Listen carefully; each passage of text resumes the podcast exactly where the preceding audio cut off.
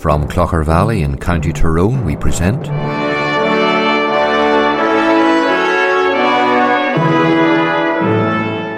Let the Bible speak.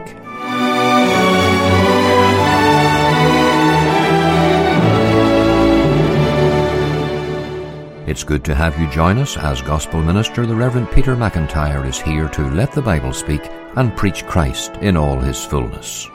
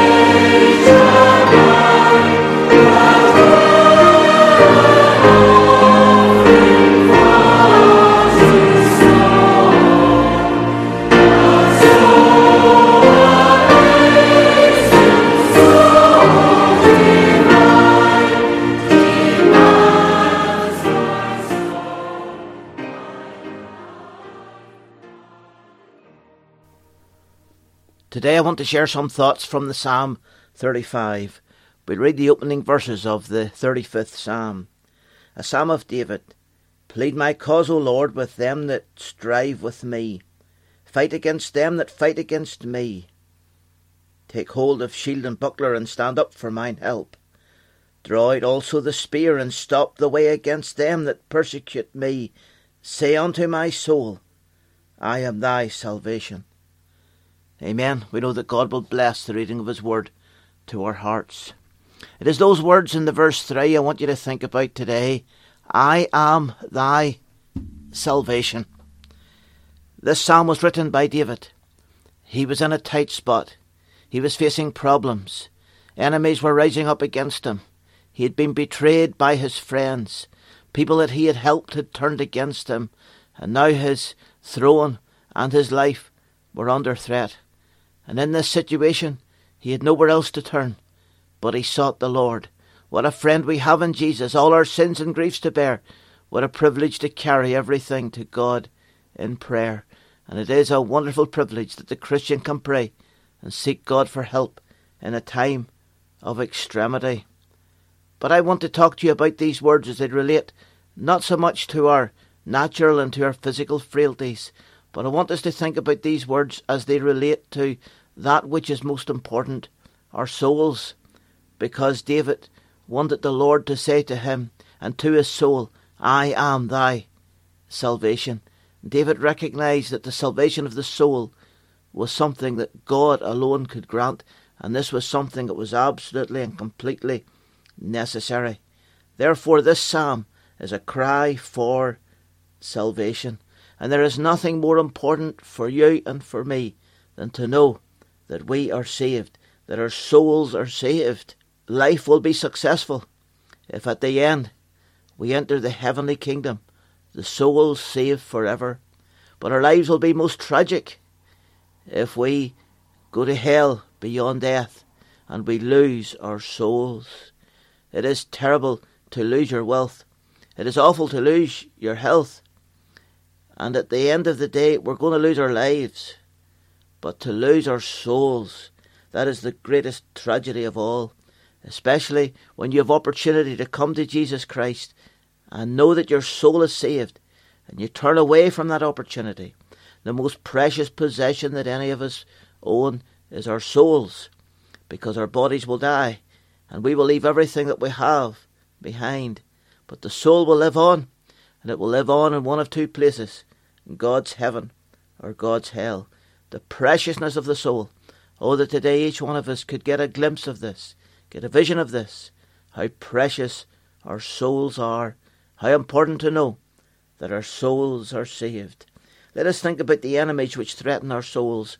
David had enemies that threatened his physical well being, but we have enemies which threaten our spiritual well being. The first enemy that we face is sin. Now, sin is natural. We are born sinners. We are born with the root of sin within. We have natural inclinations and desires to sin. We do not naturally desire holiness. We desire that which is sinful, that which is wrong, because we are all corrupt. And yet sin is pleasurable. It gives us excitement. It gives us a thrill. Sin is also tempting.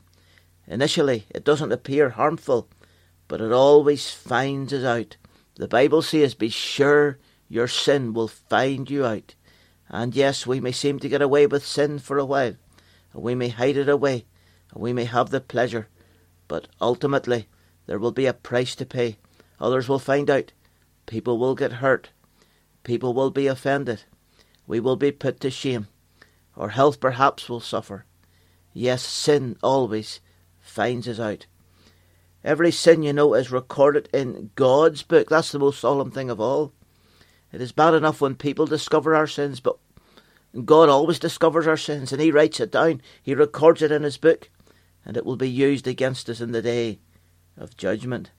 The Bible ultimately says that sin, when it is finished, bringeth forth death. So sin is our first great enemy. The law of God is also an enemy because we suffer from the curse of the law. And we need to be redeemed from that curse. We need to be set free from that curse. To be under the curse of the law means that we owe a debt to a creditor, a debt that we cannot afford to pay. There are certain laws in society, laws that we must abide by. And one of the laws is we pay our debts. And when you get yourself into a situation where you owe money and you cannot keep up the payments and you cannot repay the debts, you're in a lot of trouble. And it is trouble that can deprive us of health and can deprive us of sleep. It's an awful position to be in, to have debt that we cannot afford to pay. Well, we owe God a debt, and that debt is the keeping of that law. We need to keep God's law because we are His creatures. We are accountable to Him. And the law demands that we will pay. And the law will cast us into prison until we have paid the last farthing. And we will never pay that debt. The only way by which that debt can be paid is by going to hell and suffering forever throughout eternity. The debt can only be paid through eternal suffering, through eternal punishment. We have no ability to pay this debt. You may attempt to pay it with your good works and with your religion and with trying to live a decent life. You can try all you like to pay that debt, and it will never satisfy God because you can never remove the stain of sin. You know, we all break the law of God indeed, in word and character in thought and desires and lusts, in our coveting and our jealousies, in all kinds of ways, more ways than we recognize. We break the law of God. We are a sinful people, and the law cries out for judgment. The other enemy that is arrayed against us is Satan. Satan wants to catch all of humanity in his snare. In paradise, he allured Adam and Eve. He caught them in his trap, and he caught all of humanity in his trap. The Psalm 91 talks about the evil one being the fowler who sets the snare, and in all kinds of ways, clever ways, devious ways, cunning ways, The devil is setting snares for men and women, and perhaps he has set a snare for you, and you find yourselves caught in his trap.